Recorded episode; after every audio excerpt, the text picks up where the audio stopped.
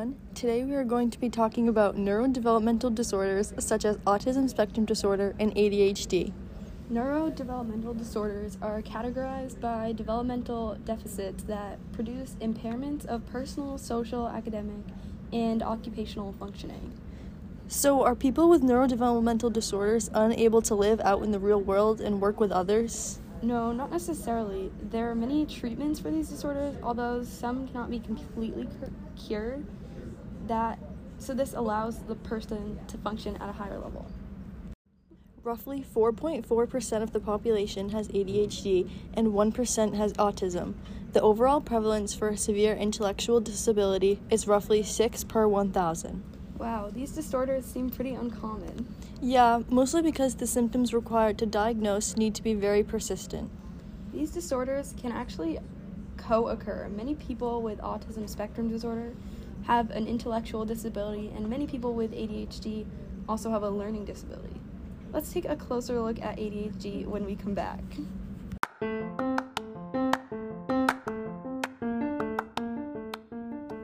Go to your local Cumberland Farms today to buy quinoa, now on sale for $2 a pound. Get it while it's hot.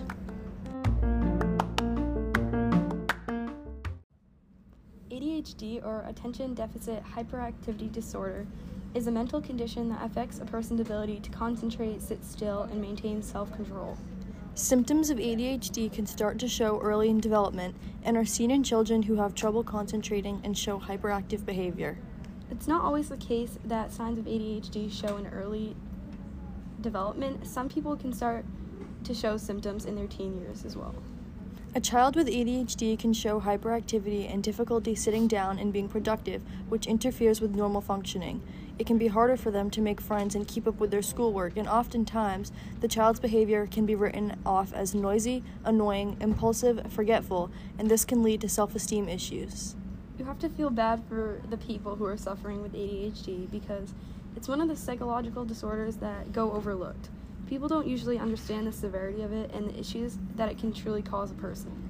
I agree. I think pe- I think people put a label on ADHD as just fidgeting and changing focuses quickly, but they don't realize the deeper effects it actually causes. It was actually previously believed that the disorder would fade away into adulthood, but it's shown to actually continue on in a person's lifetime.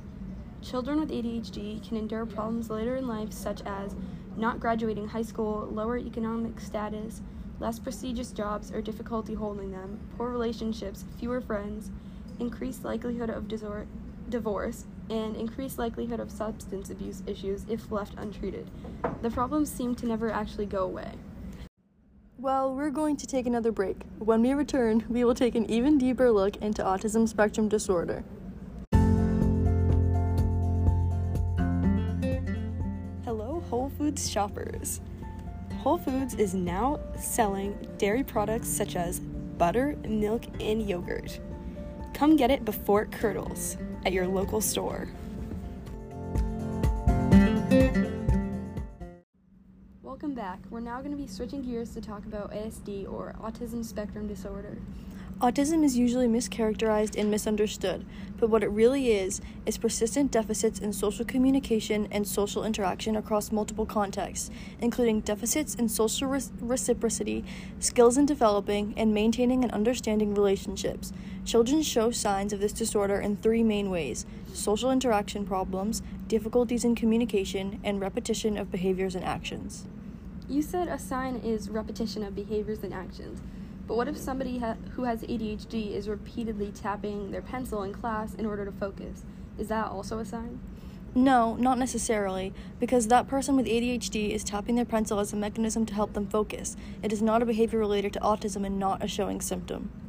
Oh, that makes sense. Children with autism also might struggle to maintain eye contact and prefer to be alone. It can be hard for them to understand nonverbal social cues like facial expressions and body language. You should start to consider seeing a doctor if your child doesn't show happy expressions by six months, doesn't mimic sounds or expressions by nine months, doesn't gesture by 14 months, doesn't play make believe or pretend by 18 months, doesn't say two word phrases by 24 months, or loses language or social skills at any time.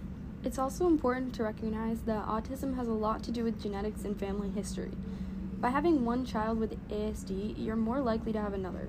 Boys are four times more likely than girls to develop it, as well as people with diseases such as Fragile X syndrome, tuberous sclerosis, and Rett syndrome. Let's take a look at eight year old Mikey, who is diagnosed with autism. Mikey struggles with social interactions and engaging in play with other children. Mikey has been having difficulty with his morning routine, which causes behavioral issues resulting in his entire day being thrown off. He'll throw himself on the floor and cry when he can't get ready. He can't concentrate or interact with others. Mikey's parents want him to see an occupational therapist, and it has been determined that each week Mikey would get three home visits to be observed.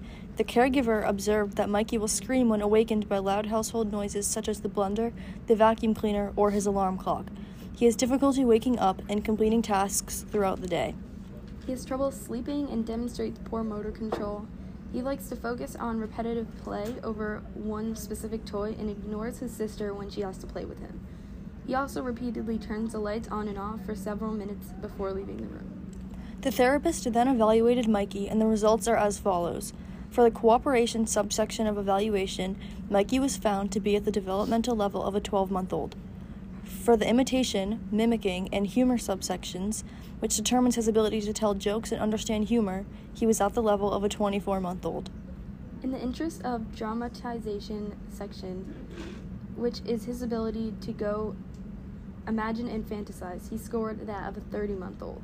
His fine motor skills were at the developmental of a 36 month old, and gross motor skills at the developmental of a 48 month old. Finally, in the purpose subsection, Mikey scored at the level of a 60 month old, roughly 5 years old. Wow, taking a look at his scores, you can really see how rough Mikey has it. He's scoring at the developmental level of a toddler as an 8 year old. After being evaluated, a treatment plan for Mikey was constructed. It was recommended that Mikey sees an occupational therapist outside of school, preferably at home, to work on symptom management to increase his participation and willingness in events. The therapist um, developed two long term goals for Mikey. The first one is that he'll wake up and follow morning routines without crying or throwing himself on the floor, with assistance from parents for one cue to the next step by week four. The second is that Mikey will participate in cooperative play for one hour a day with parents, with three verbal cues by week four. He began seeing the therapist five times a week for 45 minutes. Right now, there is no way to prevent autism, but it can be treated with intervention and therapy, which can help children learn to function well. So that concludes our podcast on neuro- neurodevelopmental disorders. Thank you for listening. This was Shay McGee And Catherine Lancaster. See you next time.